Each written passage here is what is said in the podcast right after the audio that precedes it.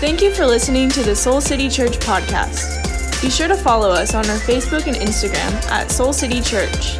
For more information, visit us on our website, soulcitychurch.com.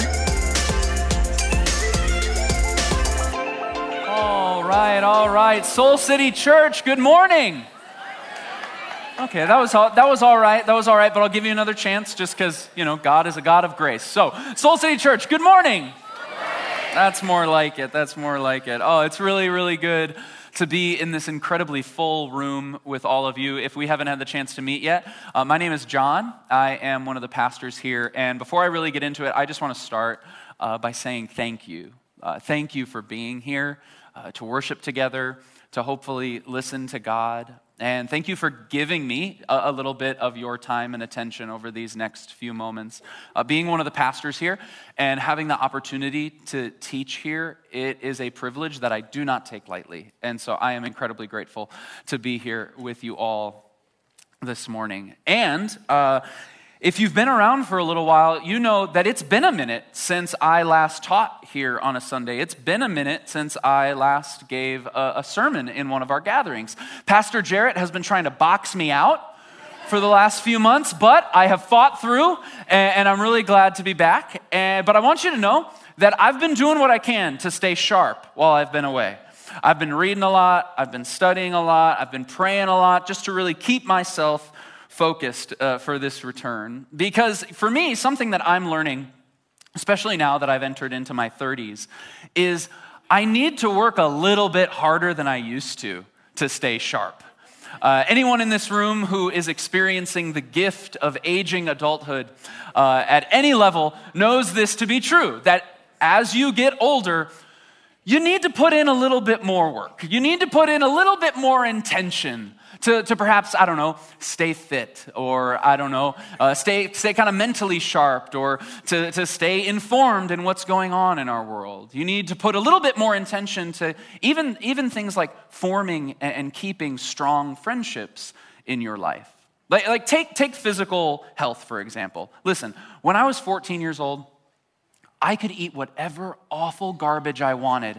And I felt like it basically had no effect on me. I still had tons of energy. I was skinny as a rail. I mean, look at this kid. Look at him. There he is. Now, this picture was not taken in 1972, like my haircut would suggest. But also, you should know there is not a lot of meat propping up those shoulder pads. That kid was skinny. But this guy survived almost exclusively on a diet of McDonald's vanilla Coke, and two chicken Kievs for dinner. That was the basic dinner for me. And then as I got older and I kept generally the same diet, I learned very quickly that two chicken Kievs was probably too, too many. I realized I couldn't eat at McDonald's every day anymore. And so, not soon after I entered into adulthood, I, I, hired my first ever personal trainer. It was just after college. I was living in New York City at the time. I definitely could not afford it, but I knew I needed it. And so I hired a personal trainer named Mike. And the reason that I hired Mike was because Mike had a program, and Mike's program worked at least according to his Instagram and his website testimonials. Mike's program worked. It helped people to get in the best shape of their lives, it helped people to lose weight, and I wanted Mike's program to work on me, so I hired Mike. And right at the beginning of our working relationship together, before we ever did a single workout, Mike sat me down for a little meeting. And he said to me, John, my program works. But there are some things that you are going to have to change about your habits and your lifestyle in order for my program to work on you. And so Mike started to walk me through how my schedule was going to have to change in order to accommodate more hours at the gym each week. And, and how I was going to have to change some of my grocery shopping habits to make sure that I only had good, healthy food in my house for those late night temptation moments. And he went through all these changes I was going to have to make. And if I'm totally honest with you, I didn't really want to do any of that stuff. Like, I just wanted Mike to give me six pack abs. And for some reason, I thought that that could happen without me having to do anything. I, I thought that I could change without changing, you know? I didn't understand that thing that anyone who has ever walked through any type of recovery journey knows that nothing changes if nothing changes. I, I thought that I could do it without having to do anything. but I realized that there were changes that I needed to make in order for Mike's program to change me. And the reason I tell you that story is because I just wonder if perhaps there are some of us in here who approach our lives with God in a similar way. Like, I wonder if some of us show up to God with similar expectations that I showed up to Mike with. That, that, we want God to transform us. We, we want God to change us. We want God to do something powerful in our lives. Maybe it's, it's in our, our family. Maybe it's in our career. Maybe it's in our romantic life. We want God to work in our lives, and we want God to do all of the work. I think at some level, all of us want God to transform us. I don't think you would be here if you didn't want God to change some part of you, some aspect of your life. And yet, for some reason, so often we think that will require nothing from us. Now, I do want to make one distinction, and this is really, really important. God is ultimately the only one who can transform us. God is the only one who can actually make change happen. However, if you look throughout the scriptures, if you ask anyone who has ever experienced transformation in their life with Jesus, they will tell you that the change of God most often happens in partnership with the choices of a person. In other words, while you and I, we don't make the change happen, but you and I do have an active part to play in our own spiritual journey. And so, the question that I want to challenge all of us to ask ourselves very humbly today is what do I need to change so God can change me?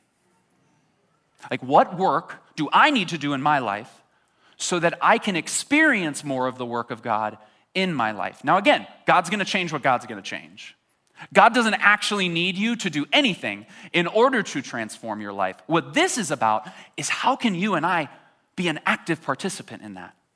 How do we actually partner with God in our own spiritual transformation? And today we're going to look at that by looking at the example of some of the earliest followers of Jesus. And so, if you would, look under the seat in front of you or, or, on your armrest and grab a Bible. You can open it up to Acts chapter 2 in the Soul City Bible. That is on page 883. If you're worshiping with us online, welcome. Open up a, a tab or grab your own Bible, open it up to Acts chapter 2. Acts 2, for those of you who don't know, it's in the New Testament. It's going to be in the latter half of your Bibles.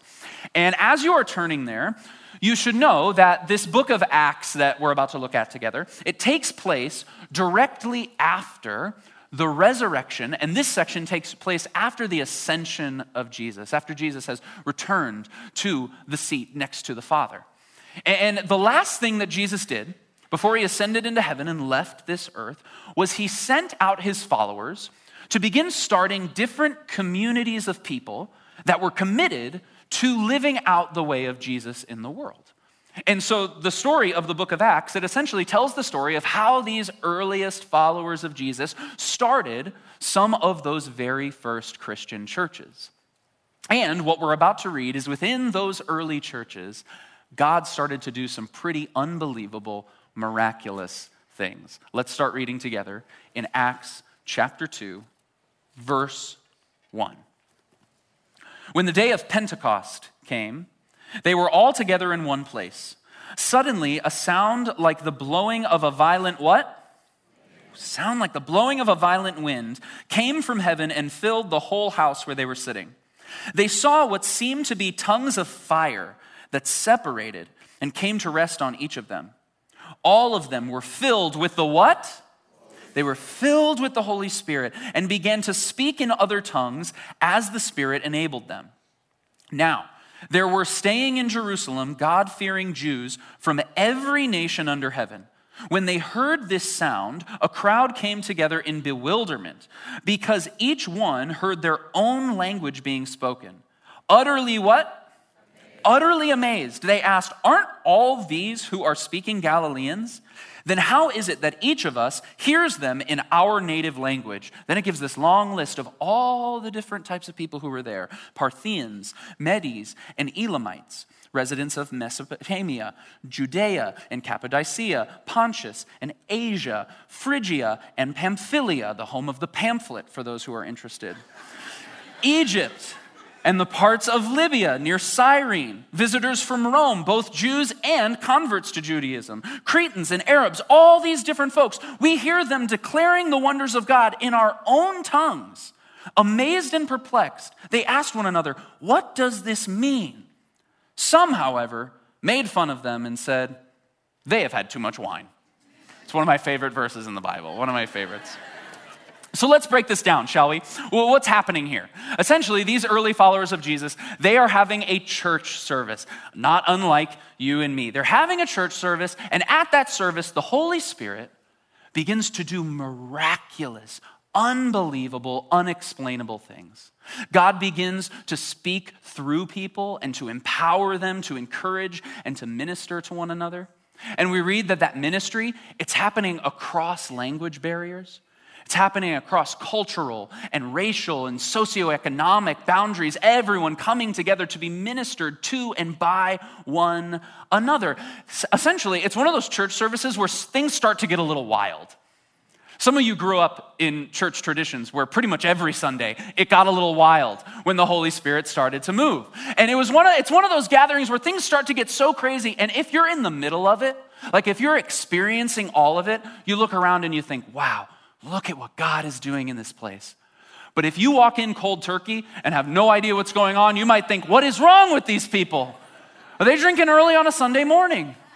That's the question that's being asked here. But of course, that's not what's happening. What is happening is God is moving powerfully in their midst. And it doesn't stop there. If we continue to read on in chapter 2, the rest of chapter 2, it starts to describe this sermon that is given by one of the church leaders named Peter where at the end he invites folks to believe in and to follow Jesus. And on the other side of that sermon, look at verse 41. Verse 41, it says, Those who accepted his message were baptized, and about 3,000 were added to their number that day. We've had some pretty incredible baptism services here at Soul City Church, but we ain't never baptized 3,000 people before. The situation that is being described here in Acts chapter 2 has been referred to throughout church history very simply as Pentecost.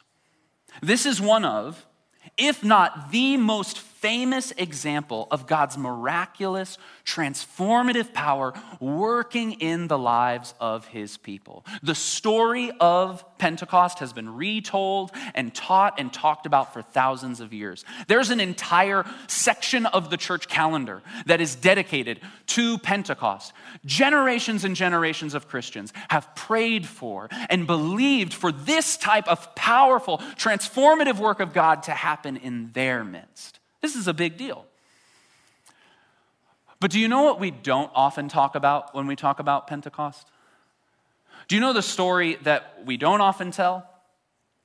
The details that we often leave out are the verses that come at the end of Acts chapter 2. Look with me at verses 42 through 46. They, meaning the believers, they what? They devoted themselves to the apostles' teaching and to fellowship, to the breaking of bread and to prayer. Everyone was filled with awe at the many wonders and signs performed by the apostles. All the believers were what? All the believers were together and they had everything in common. They sold their property and possessions to give to anyone who was in need. What does it say next? Every day they continued to meet together in the temple courts. They broke bread in their homes and ate together with glad and sincere hearts. So follow me here for a second. We just walked through that first big chunk of Acts chapter 2. Verses 1 through 41 describe all that God was doing in the early church. And then, right at the end, in verses 42 through 46, it's described all that the people of God were doing in the midst of that. And what we see is that these early Christians, this ancient community of believers, they were committed to things like being in community with one another. They had a daily practice of both private and communal prayer. They were committed to things like studying and learning from the scriptures on a consistent basis. In other words, these early Christians, they were deeply committed to what we in our world today would refer to as spiritual practices. They were all about these daily, regular, consistent spiritual practices. And I don't think it's too much to suggest that their commitment to these practices had some kind of connection to their experience at Pentecost. Now, I'm not suggesting that the more practices that they did, the more God poured out his power. That's it's not a transactional thing. What I'm saying is the early church's deep commitment to daily spiritual practice opened them up and made them more available when the power and presence of God began to move in their midst. It's not that their practices created or controlled the power of God, their practices just made them more present. Their practices just put them in position to experience the power of God when God started to move. Does this make sense? I hope so, because plot twist, the same is still true for you and me. What is still true for you and me today very simply, is that practice puts you in position. It's the simplest way I can put it. Practice puts you in position. Spiritual practices, spiritual disciplines, whatever you want to call them, things like prayer and rest and serving and giving, these things are important to the Christian life, but they are not important because they make God move in your life. These practices are important because they put you in position to not miss God when God does start moving. That is what spiritual growth, most often, that's what transformation really looks like. Spiritual transformation happens when our practices meet with God's power. It's, I think it really is that simple often. Like, think about this. When, when you show up for a weekly worship gathering, like you are right now, whether you realize it or not, you are doing a spiritual practice by being here today. This, hopefully, this is something you do on some kind of regular basis. But I also want you to know that merely showing up to church is not what transforms you. I mean, I hope you felt a little different, but I don't think anyone walked in here today and was like, whoa. That's not how it works. What this practice does, though, is it consistently puts you in position for the Spirit of God to work in your life while you're here. The same thing is true with a practice of prayer. Prayer is not about you saying the exact right words in order to make God change your situation. Prayer is about positioning yourself in the presence of God, and through that, God begins to change you. This is actually true about any practice that you would talk about, whether it's a regular rhythm of studying scripture, whether it is a weekly Sabbath rest, whether it's meeting with your Soul City group every single week, having an intentional meal with friends, whatever the spiritual practice, what this really comes down to is something that Pastor Jarrett often says. He says that spiritual growth is about you doing what only you can do and God doing what only God can do. Now, I have to tell you all a little secret. I told Jarrett that I was going to quote him this week. And, and I, I texted him and I said, Hey, if I were to quote you in a message, you know, hypothetically, how would you like to be credited? How would you like me to credit you? Anything before your name, anything after your name? And this is what he sent back to me word for word.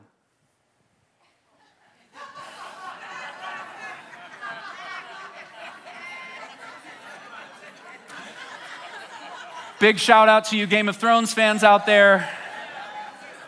That is your pastor. That, that is your pastor. And I think, I think you already knew that. I think you already knew that. Sorry to isolate those of you who did not watch House of the Dragon. Uh, but but what, is, what is this quote about? What, what is this about? This is about I do the practices, right? That's what only I can do. I commit to the spiritual rhythms and practices that only I can do. And I believe that by doing those consistently, that puts me in position to experience God doing what only God can do. And what only God can do is transform me. Only God can change me. Only God can make me more loving. Only God can make you more kind, more generous, more just, more righteous, more good, all the things that God desires for you. Only God can make me more like Jesus and through me make the world look more like his kingdom. And that's what begins to happen when our practices meet with God's power. Transformation starts to happen. But here's the interesting thing about that little equation of our practices and God's power. We know that God is faithful to hold up God's end of the bargain. Like we know, we just sang about same God, same God, same God. God is faithful to do God's part in this. The question is the thing that we're still waiting on the verdict for is will you? Will I? Will you commit to these practices, just like the people at Pentecost did, that put you in position to be more open, to be more available when God begins to move in your life? Are you willing to make a change, to make more room for the possibility for God to change you? I actually think that this, this little thing, it is necessary for a life with Jesus. You being willing to make a change and show up consistently in your practices, it is necessary. I am learning this in this season right now. A lot of you know that the last year or so has been a, a, year of compounded transition for my family and I. Last summer, Aaron and I, we became parents for the first time with the birth of our daughter. Very, very exciting. And as well as at the beginning of this year, 2022, I underwent a bit of a, a, shift in my job here at the church from merely being one of your teaching pastors to now I also lead our creative team on staff, which basically means I, I kind of captain the ship for all of our Sunday worship gatherings. This was a significant increase in, in, in leadership and responsibility for me. And throughout and in the midst of all of that, for the last year, my family and I, we have been in a temporary housing situation while we get some work done on our house. For, for my, basically my daughter's entire life, we have been living about an hour and 15 minutes away from here with my in laws while we get some work done on our house. And, and I don't share any of that with you so you'll feel bad for me in any way. Let's be clear. Those are all really great things. Those are all awesome things. Aaron and I, we love being parents. We are so, so blessed to have a safe place to live, much less to buy a house of our own and do work on it. Are you kidding me? Like, that's incredible. I love the work that I get to do here. This is one of the greatest joys of my life. And I am in a very different season than I was 16 months ago. And earlier on in this transition, I found myself getting so frustrated because I was trying to take a lot of the practices that I was doing in the previous season and I was trying to put them in my present season, and they just weren't working anymore because I didn't have as much time. My schedule looked different, my priorities looked different, and I got so frustrated that those old practices weren't working in this present season. And eventually, that frustration grew into complacency for me. And that complacency kind of led me to drift to the point where I let go of many of the practices that so often would put me in this position we're talking about for transformation. And I went through a significantly dry season. And then a few months ago, I, I looked myself in the mirror and I got real honest. And I said, John, you need to make a change. It's not that God changed. It's not that God stopped showing up in your life. It's not that God stopped working. It's that you stop putting yourself in position to experience the work of God that is always happening, that is always working. You are, I am in a new season, but that doesn't mean that I don't recommit to new versions of these practices. If I want to continually be led in this transforming relationship with Jesus that we talk about all the time, there's work that I need to do trusting and knowing and believing that God's going to do his part. When I put myself in position, when I make a change, I believe that God then ultimately will change me. And so I just wonder, I just wonder this morning if you, where you're at, whatever season that might be in, I wonder if this morning you would be willing to commit yourself or maybe recommit yourself just to one consistent spiritual practice. Maybe for you, it's one that you used to do, but like me, you've kind of grown complacent and it's started to drift for you. Maybe today you recommit to that practice. or maybe a new version for this new season. It could be as simple as committing to the practice of showing up to this weekly worship gathering every single week, not just when it's convenient for your schedule, not just when you had a rough week and you really feel like you need to be here, but consistently putting yourself in position to experience the transformation of God while you're here. I know for some of us, actually, the struggle is not being here, it's, it's encountering and experiencing God outside of here in, in your real life. Maybe for you, the, the practice you can commit to this week is a regular rhythm of prayer. And that can sound very intimidating for some of us. That can sound kind of boring for others of us. I'll share one practice that I have right now in this season. You can steal it if you want. Every single morning, I wake up and I start the day while I brush my teeth, I say the Lord's Prayer from Matthew chapter 6. Our Father in heaven, holy is your name. Your kingdom come, your will be done. That prayer takes me 20 seconds. But I believe that that practice, hopefully, it positions my mind and my heart to experience more of God in my day to day. Maybe for you, it's, it's, it's actually in a lonely season, it's committing to the practice of fellowship and community. Community doesn't just happen, it is a practice that requires intention. Maybe it's inviting people over to your house to share an intentional meal, intentional conversation once a week. I don't know what the practice will be for you, I'm not sure what it will look like. But I do believe, I am confident that when you commit to this practice, God will be faithful to do his part. And for those of you who this whole idea of spiritual practice is brand new and you're like, John, I don't even know where to begin with that. I, I, if that's where you're at today, I would encourage you actually follow our social this week because each day we're going to be posting about different spiritual practices and we're going to be teaching how to engage in them in your life. So, so if you're a little lost today, make sure you follow us. Make sure that you're, you're keeping up there. But, but as I was thinking about this kind of homework assignment, I think the most wise pastoral advice I could give to you on this? You ready for it? Try something. Like, really, try something. You haven't had a regular rhythm of prayer before? Try it. See what happens. And, and, and I, am, I am so confident that God will show up with you. Be, you want to know why? Because God actually wants you to transform.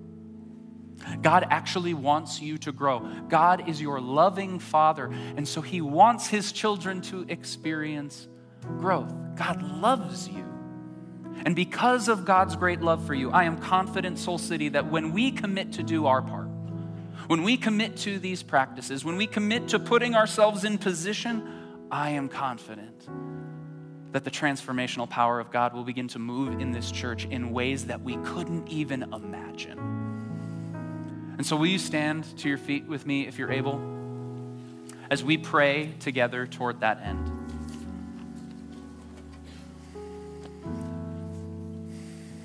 God, thank you so much that you are a God who, even though you are able to do all things, all on your own, you are a God who continually chooses to partner with us in everything, including our own transformation. I thank you for that, God, that you would invite us into that process of transformation.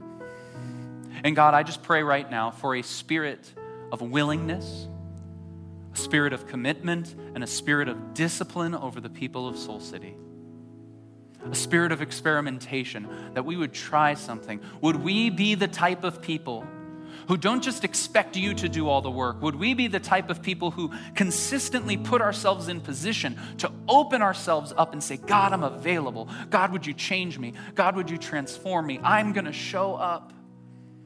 And I'm going to believe that through that, God, that you're going to grow me, that you're going to change us, you're going to transform us. I pray that as the people of Soul City commit to their practices, that they would encounter your powerful presence in ways they never have before and that they would not only be changed, but everything around them would begin to change. God, we make room for you as we're about to sing. We commit to making room for you in our lives, knowing and trusting that you will fill that space with your goodness. And it's in Jesus' name that we pray. Amen.